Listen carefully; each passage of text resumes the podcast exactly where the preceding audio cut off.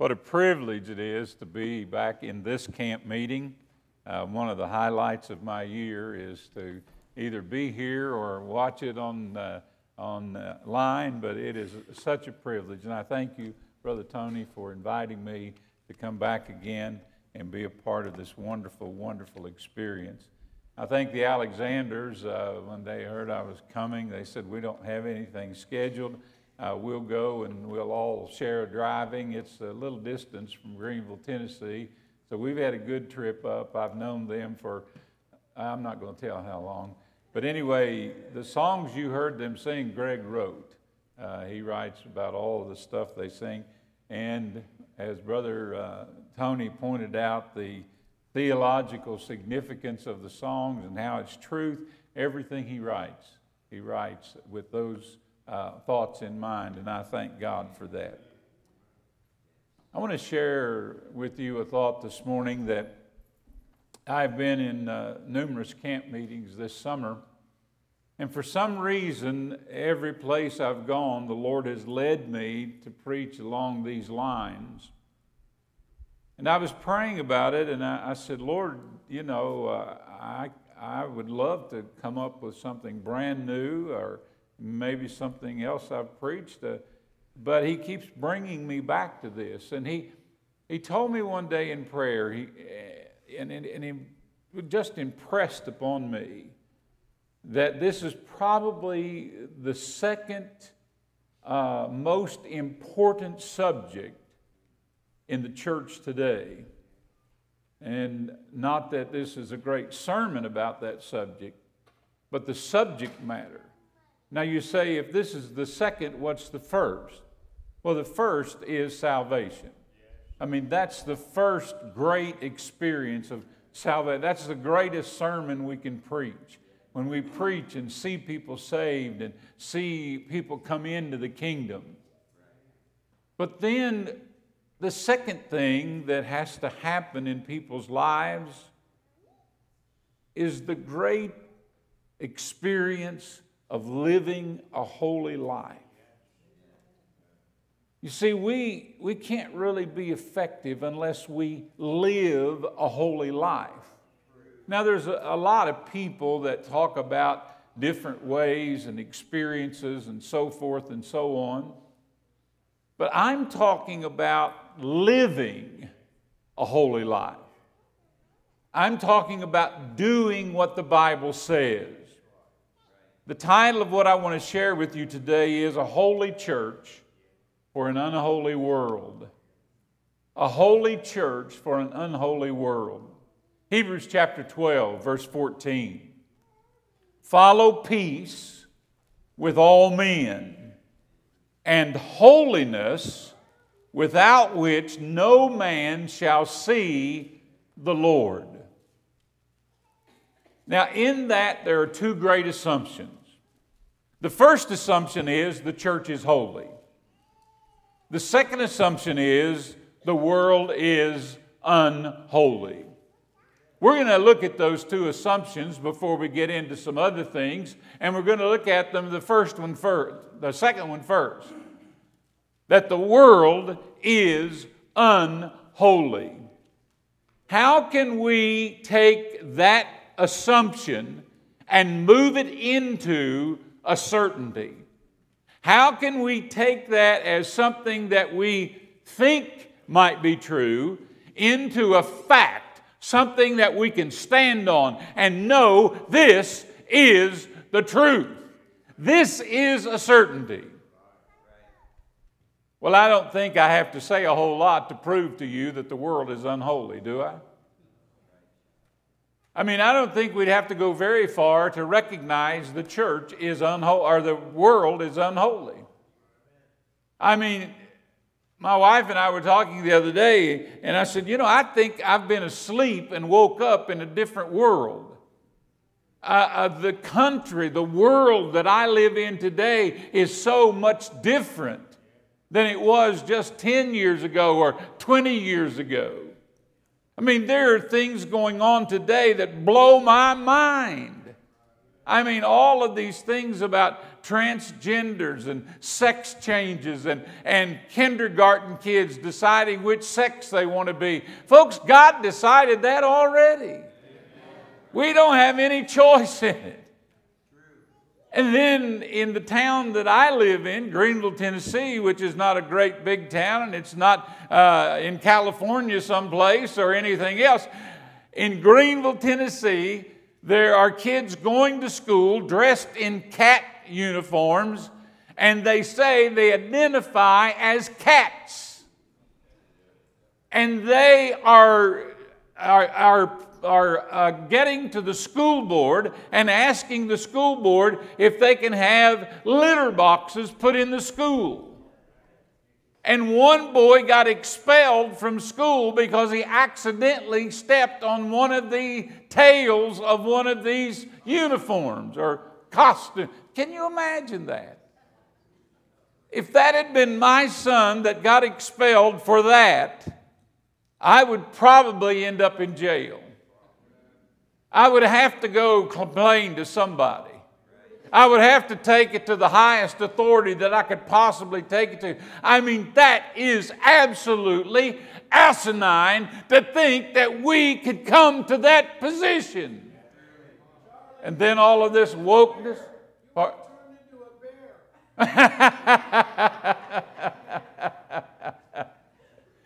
all of this wokeness my goodness gracious. Can we agree that the world is unholy? Amen. Assumption number one the church is holy. Now I want to ask you a question. If you go into the church world today, church world, you notice I said church world. Maybe I should say religious world would probably be a better phrase. If you go into the religious world today, can you use the same formula to prove that the church is holy? Can you take your eyes, your ears, your senses, and go into the religious world and say, I mean, if you knew nothing about the church, if you knew nothing about various uh, branches of quote unquote Christianity, if you just looked at the religious world, the church world, all the people that call themselves the church, if you look at all of that, can you say the church is holy? You see, there's a problem. The first problem is we have to define what the church is. If we're going to make this assumption, we have to define what the church is. And our brother already uh, helped us in some of that, and our song helped us with some of that. Folks, I'm not talking about a building, I'm not talking about a denomination, I'm not talking about a movement. I'm not talking about a certain uh, place that you can go. Folks, it is God's church. And there's only one way to get into that church, and that's through the Lord Jesus Christ. That is the church of the living God. And that's the only way we can recognize and make this statement a certainty is to say it's God's church. Now, then, let's think about that for a moment. Ephesians chapter 5 and verse 27 says, And to present her to himself a radiant church without stain or wrinkle or any other blemish, but holy and blameless. Those are not my words. Those are the words of the Apostle Paul as he wrote to the Ephesian church and to us, describing the church, the church of the living God, the church that we were born into when we were saved, the church that we sing about and rejoice about, and the church that we talk about having seen the church. Have you seen her? Have you seen the church? I want to tell you, once you do, you'll be ruined for anything else. Once you, able, like when I met my wife. I mean, I was at youth camp. Both of us were counselors at a youth camp. And I saw her at a distance. And I, my heart went pity pat. I mean, she was the most lovely, gorgeous individual that I ever seen. And I wanted to sit with her in church. But I couldn't bring myself up asking her. So I watched her go into church and I sat three pews back. And I watched the back of her head all through church. now, I'll be perfectly honest with you. I cannot tell you what the preacher preached that night. I don't know the songs they sang. I don't know what they did, but I can tell you what the back of her head looked like. Well, after the service, there was a group of us. They had a gazebo type thing there, and they had swings around it. And after service, there was some young people over there. I, I was about, I don't know, 20 years old at this time, 19 or 20. And uh, I saw her in this group. So I went to join that group. And they were all, eventually, they went and sat in the swings. I knocked down three people to get to sit beside her in the swing. And we sat there, and finally I got up enough courage to talk to her a little bit. And we talked. And we talked a little more. And finally I said, uh, Tomorrow night in church, would it be okay if I sat with you? And you know what she said? Yes. Holy moly. And the more I got to know her, the more I fell in love with her. And the more I got to talk to her, the more I fell in love with her. And finally, she asked me to marry her. Oh, I mean, I asked her to marry me. I had almost begged her. She didn't want to marry a preacher. See, I started preaching when I was 17, and I was already a preacher, and her dad was a preacher, and she said, I do not want to be married to a preacher. I, I will not be married to a preacher. I refuse to be married to a preacher. Well, the Holy Spirit had something else to say to her, too. But anyway, I remember our wedding day. Mm. I was standing up front. Her and her dad came in the back door and started down the aisle. I can see it now. I mean, she was the most beautiful creature I have ever seen in my life. She was dressed in white. Everything was perfect. Every hair was in place. The veil was in the right place. I mean, she was radiant. Now, her dad looked like he could kill me. But I didn't look at him much, I watched her. And she walked up the aisle. And I thought, my goodness gracious, what a privilege and honor. Now, let me back up just a moment. If she had walked in that back door and her hair would have been all messed up and her veil would have been crooked and she was limping in because she'd broke one of her heels off and her face was all dirty and her dress was all smudged and she came walking down the aisle. What would i have thought? Can i ask you a question before we get any further in the sermon? What kind of bride are you? What kind of bride are you? What kind of bride am i? I mean, when God, when Jesus looks at his bride, what's he see? I think we can assume both assumptions are certainties. We can say that with a, with a fact. God's church is always going to be holy. God's true church, the bride of Christ, is always going to be holy. And the world is always going to be unholy. So, what's that leave us with? With certainty, listen carefully, there are only two positions. Right? Does God have a dirty bride? Huh? Does God have a messed up bride? We're talking about God's bride. We're talking about the bride of Christ here. We're talking about the church of the living God. So it leaves us with two positions either holy or unholy. Now, we talk a lot about two positions being saved or not saved. Sometimes we get you know, a little uh, careless, I think, with the words we use and careless with the things we teach. I'd love to be a part of that group and really believe, I, no, I wouldn't because I think it could send you to hell. That group that believes once you get saved, you're always saved no matter what. I'm glad you cleared that up when you sang that song, brother. When I heard that line, I thought, hmm. I wish everybody would do that when they sing. That was, that was wonderful. That was a good opportunity to get a good message across.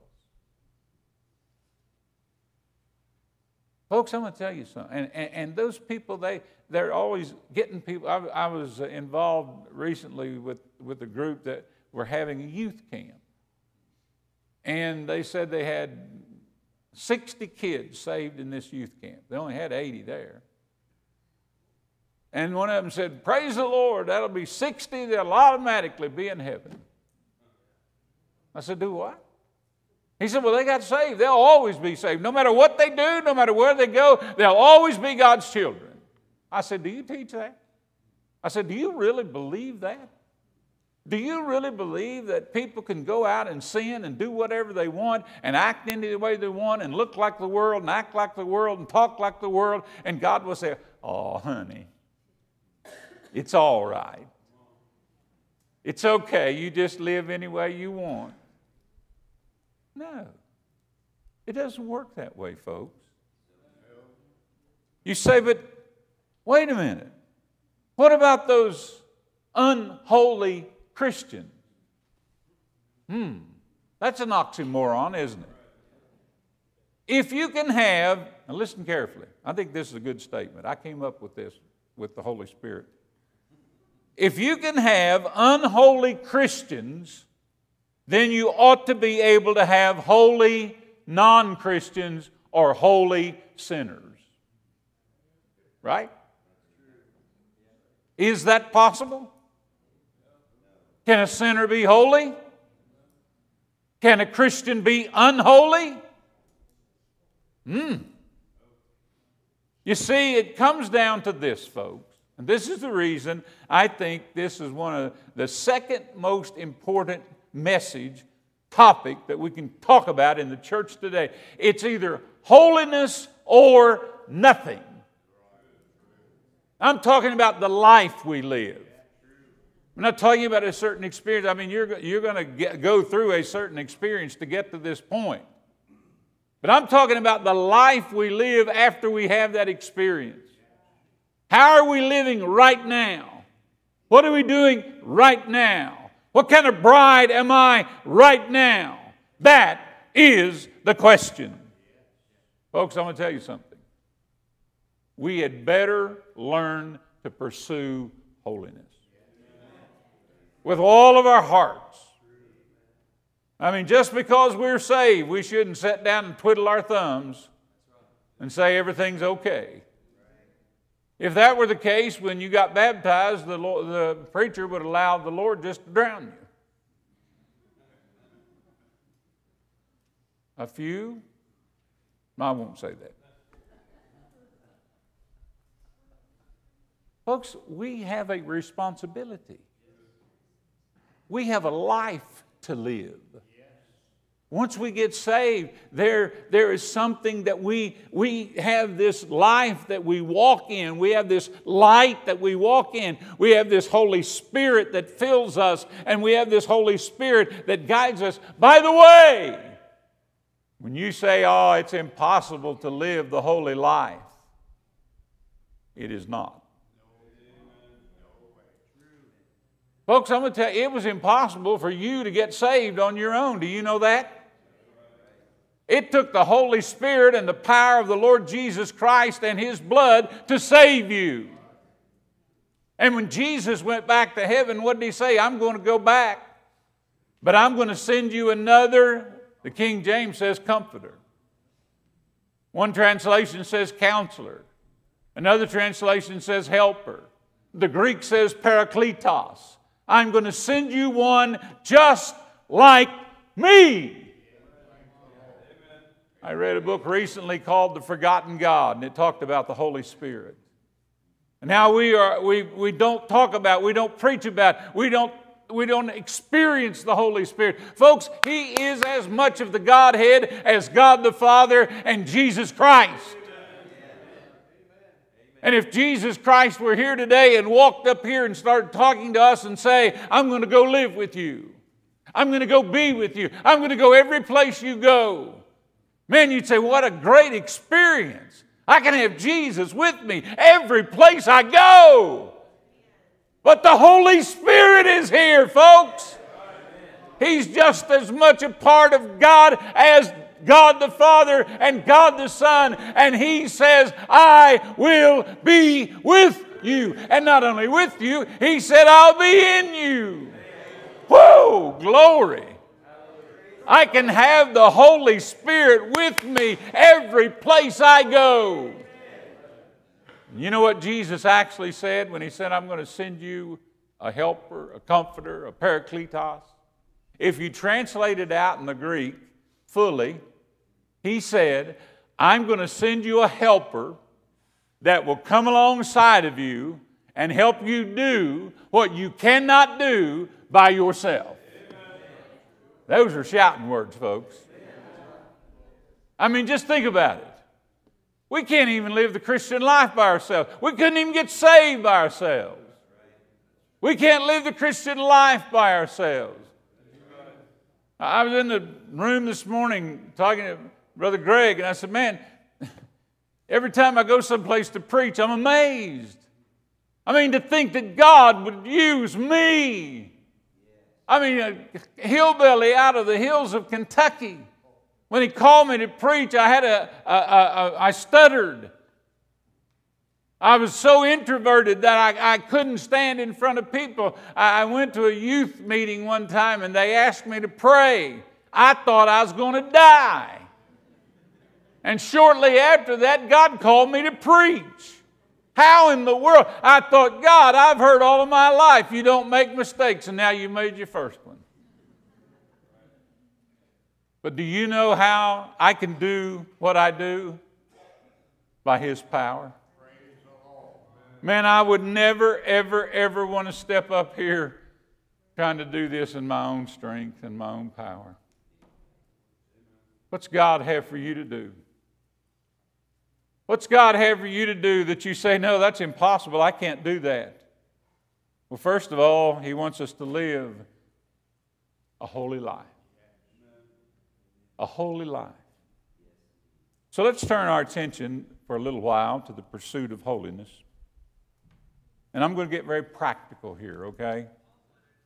These are things that you will be able to understand. You won't go out of here and say, I don't understand a thing he said. The first thing is, and you need to write this down take sin seriously and call sin sin.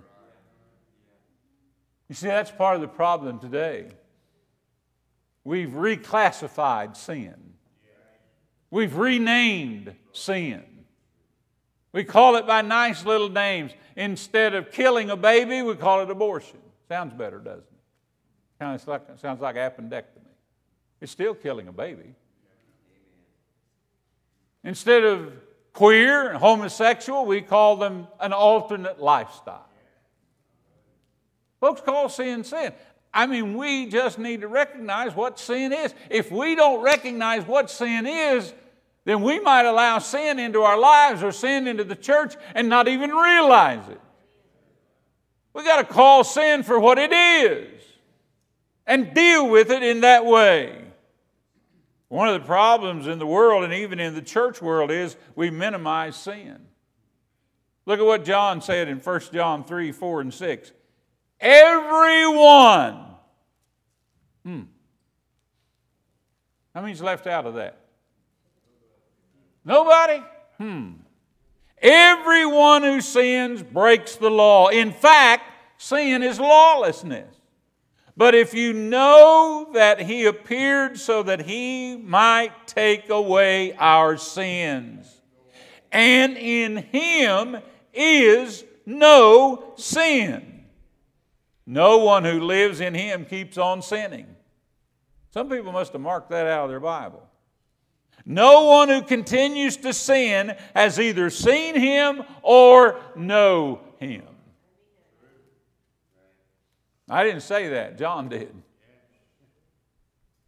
The second thing that you have to do is search our own lives. Do not just recognize the sin in others or the sin in the world, but recognize if we have sin in our own. Now, I know we teach holiness, we teach it's possible to live above sin, and I believe that. I believe the Holy Spirit can help us do that. But sometimes we don't. I mean, sometimes we sin. Now, we call it mistakes and we call it this and we call it that, but the Holy Spirit says you shouldn't do that. We know it, don't we? We know when the Holy Spirit talks to us, don't we? We know when He says, you don't, need to go there. You don't need to participate in that. If you stay and participate in that, what's it going to be? Sin. Thank you. So we need to search our life. What, again, Psalm 139, 23 and 24 Search me, O God, know my heart. Test me and know my anxious thoughts. See if there's any offensive way in me and lead me into the way everlasting. And then we read in the New Testament that we're supposed to do the right thing. And if we don't do the right thing, what is it? Hmm. I believe you all already know this. You've been doing a good job, Brother Tony. If we confess our sins. No, now, there we get to a good question. If we find by the searching of the Holy Spirit that we have sin in our lives, even if we call it a little bitty, itty bitty sin, which I don't know if there is any, how do you get rid of it? How do you deal with it? Do you shove it under the rug? If the preacher preaches on it, do you get mad at the preacher? Do you get upset if the Sunday school teacher mentions it? Do you try to hide it from your family? I mean, how do you deal when the Holy Spirit says you don't need this in your life? Repent.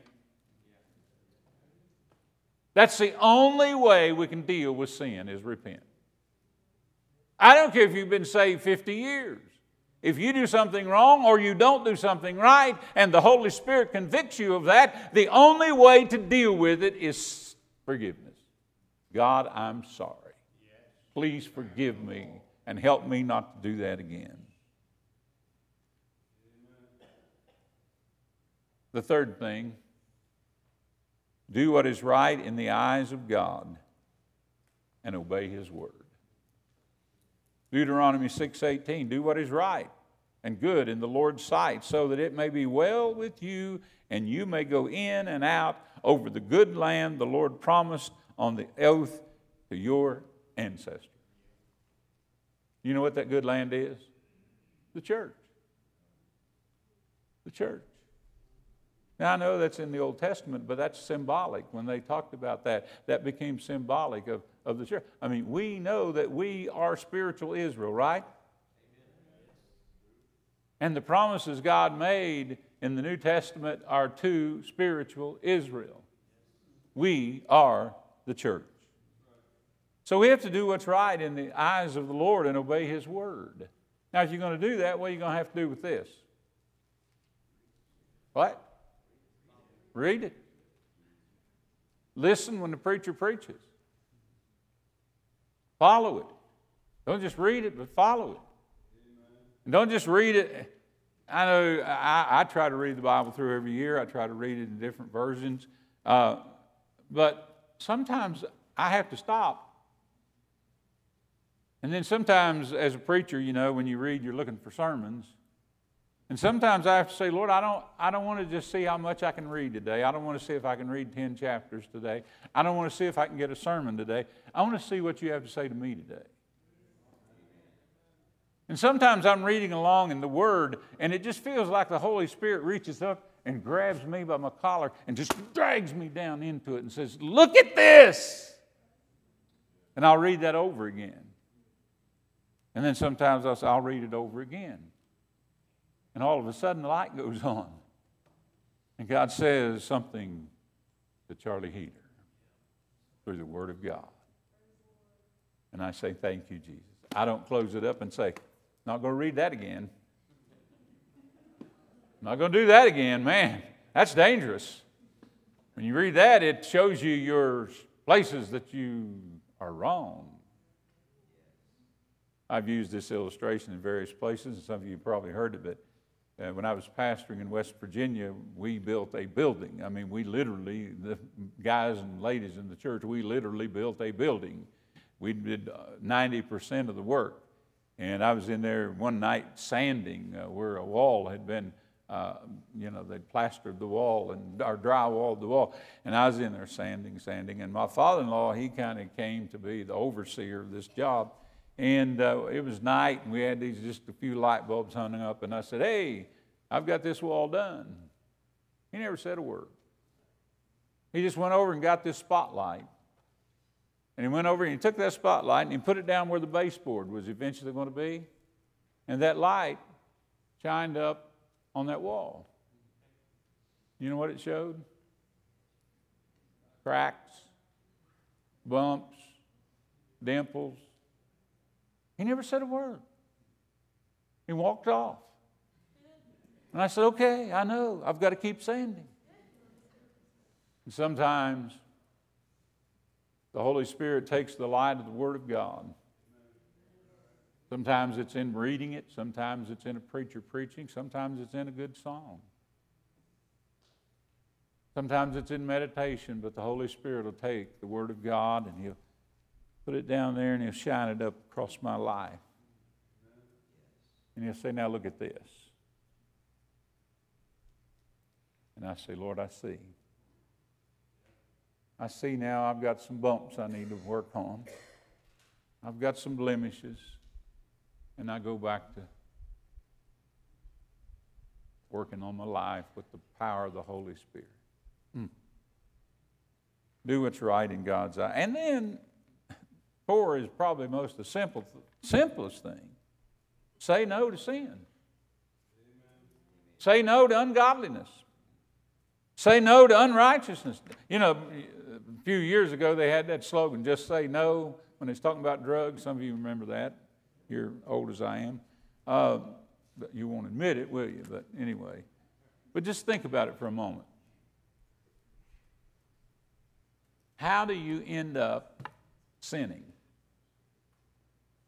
You say yes to the devil. I mean, the devil's one, the one that gets you to sin, right? I mean, he's the one that wants to get you to live an unholy life. He eventually wants you to backslide if, if, if he can get you to go that far. And that's how it starts. And we have to learn to say no. If you work at some place and the guys get together at lunch and they start telling dirty jokes, walk away. Go read your Bible. Do something. If you ladies go get your hair fixed and they start gossiping about everybody in the world, walk out, do something. I was in doctor's office recently. I, I hope I'm not preaching too long. I got a stopwatch set, but I can't find it. Uh, I had that problem at Pastor's Fellowship too. Uh, but anyway, I, uh, I, I, was at a doctor's office, and, and it just so happened there was a couple women in there. And this woman sat there, and man, she complained about her church. I mean, she, she said, I don't like our new pastor. He preaches too long. I don't like the singing. I don't like the way the piano plays. And she said, the temperature in the building is always wrong. And she said, uh, and she talked about dimming the lights, and she said they dimmed the lights, and she just went on and on and on and on and on. And then she said, By the way, we're having Friends Day at our church Sunday. Would you like to come? And I wanted to jump up and say, I'll be there. That's the kind of church I've been looking for. Every place I've pastored, I told people, tell them this is a great church and you have a great pastor, even if you have to lie. That's a joke. James says in James 4:17, if anyone then knows the good he ought to do and doesn't do it, it is sin for them. And then the last thing, pursue and this might be a little more difficult. It's easy to understand, but it's diff- more difficult to do. Pursue holiness over happiness. God didn't call us to be happy, He called us to be holy. And I'm going to tell you, sometimes living the holy life is not the happiest life. Now, it's joy. There's always joy in the Lord. I love that old song. But sometimes I hate to use this word, but sometimes it's work to be a Christian. I mean, it's not always easy to read my Bible. Sometimes I have to just force myself. It's not always easy to go to church. When I get, some of you are my age, some of you, I mean, it, you know, I woke up the other morning and I'd been picking blackberries the day before, and my knees were hurting and, and my feet were hurting. And, and I woke up and I tried to get out of bed and nothing wanted to move. And my right foot said, I think I moved first yesterday morning. It's your turn to move this morning. And uh, my left foot said, You're closer to the edge of the bed. You need to move. And, uh, you know, not always easy, is it? But God never called us to do what was easy, He called us to do what's right. And, folks, we better determine to do what's right. If there's anything the church needs today, it's to live a holy life. And if there's anything the world needs today, it's to see a church living a holy life the way some people live their Christianity, why would you want to do that? Why would you want to say, I'm a, I mean, there's no difference. They go to the same places, they use the same language, they have the same habits, they dress the same way. I want you to be a Christian. It'll change your life. Well, hadn't done much for you. Folks, the world needs to see a holy church because that's God's church. And the world needs to see God's church in action. And that's us. That's us. God called us to be holy, not happy. Titus chapter 2, verses 11 and 12 For the grace of God has appeared that offers salvation to all people. It teaches us to say no to ungodliness and worldly passions and to live self controlled, upright, godly lives when we get to heaven. What's it say? In this present age. Hey, I'm from Kentucky and I can understand that. That means right now. My dad, he used to, he, he would tell me something to do, and I was always a little slow to get to it, you know, for some reason. And he said, Son, I, when I ask you to do something, I want you to do it now, right now. He said, I don't want you to wait. I don't want you to watch another cartoon. I don't want you to do that. I want you to do it now. And you know what? He meant that. And God wants us to live a holy life now now. Striving for holiness is not popular. The world says follow the crowd. And I, I, I'm thrilled to see that young people at this camp meeting. It just thrills my heart to see young people participating getting the Word of God. The world minimizes sin. The world mocks purity. I have grandchildren. The oldest one is 21, the youngest one is six. Those older ones, uh, some of them live in Oklahoma Texas. there's three boys that live close to us, about a mile away. And one of them graduated high school two years ago, and one graduated last year. And they would tell me things about how people would laugh at them because they wouldn't, in the locker room, they didn't use the language other kids used. They didn't talk about their experience on the weekend like other people talked about. and they got laughed at and they got mocked. Now, not very much because one of them was 6'4 and weighed 330 pounds, so that helps, you know. But some of us aren't that way, you know. The world calls good evil and evil good. Folks, I'm going to tell you something. You can write this down. We must want holiness even more than we want life. If it takes our life to live holy, we'd better choose to live holy. If it takes our friends, we better choose to live holy. If people laugh at us, we'd better choose to live holy.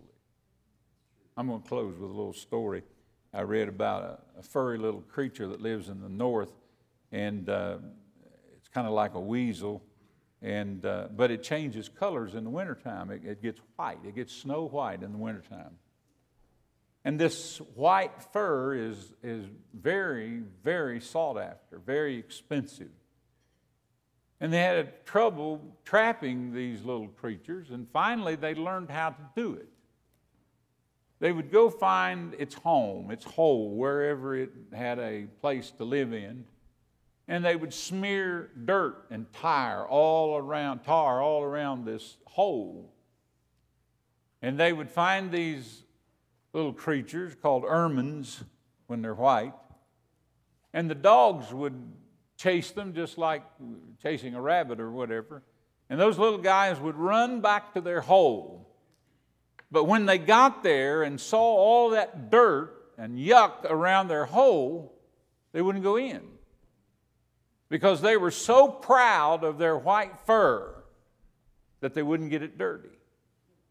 They would rather die as to go in that hole and get dirty. Folks, I'm going to tell you something. We need to come to the place where we'd rather die than we would to live unholy. We would give our lives to live a holy life. Now, I want you to bow your head and close your eyes. And I want you to use your mind now to imagine the Holy Spirit has a spotlight. He's shining it on your life. And you're going to ask Him, you're not going to wait for Him, you're going to ask Him, Holy Spirit, show me anything, anything that I'm not doing for you that I ought to be doing. Show me anything that I'm doing that I should not be doing. You know, the only thing God wants to hear from us is yes. Yes, Lord, I'll do your will. Yes, Lord, I'll stop doing that. Yes, Lord, I'll start doing that. The most dangerous thing we can do is say no to God. Are you going to say no to God today? Is there something you need to pray about? Is there something you need to turn over to God? Is God calling you to do something and you've said no, no, no, and it's about time you said yes? If you're here today and you need to pray, here's what we're going to do. If you need to pray and you don't need anybody to pray with you, I want you to come to your right. You can either kneel or sit on the pews. Nobody will bother you. Just be between you and God. Now, if you'd like somebody to pray with you, then you come to the left. If you come over there, somebody will come pray with you about your problem, your need, whatever it is. Would you stand? As we sing, would you respond to the Holy Spirit and do what He asks you to do? Turn to page 250, please. Page 250. Are you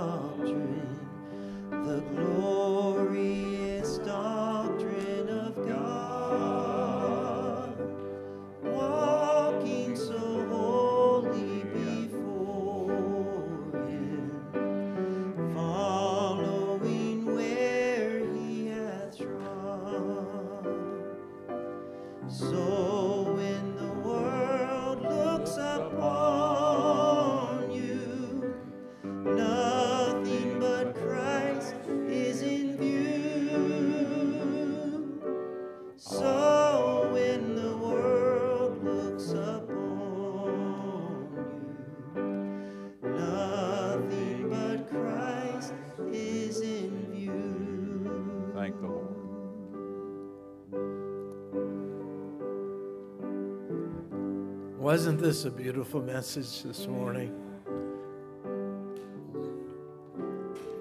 And you know what made it special?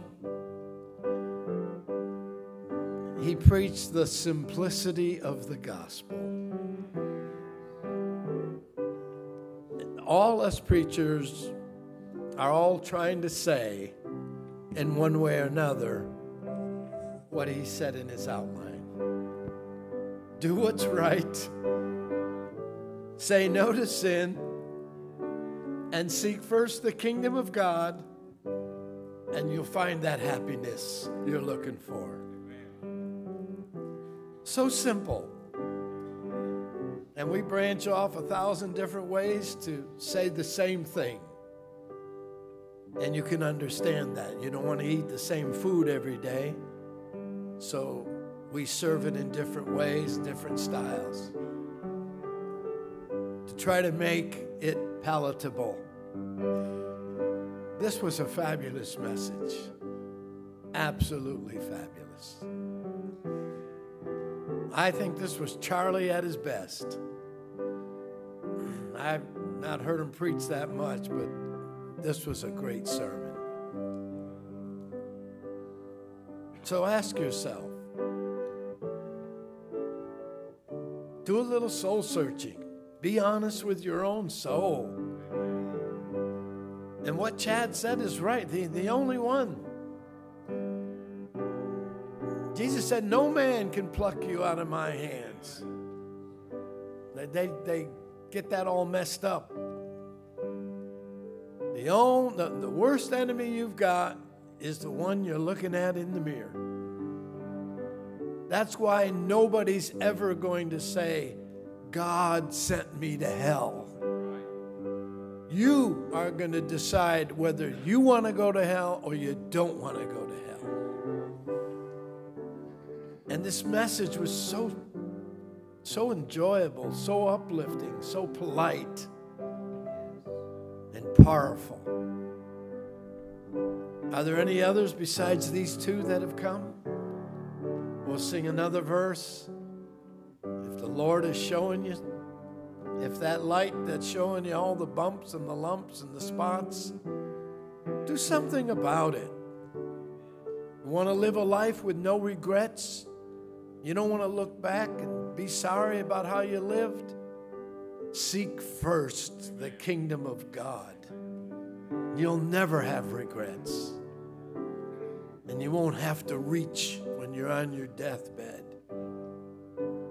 You'll be able to close your eyes and say, Even so, Lord Jesus, come. One more verse. God bless you. If anyone needs to sing or pray, excuse me, and then sing, you come on down.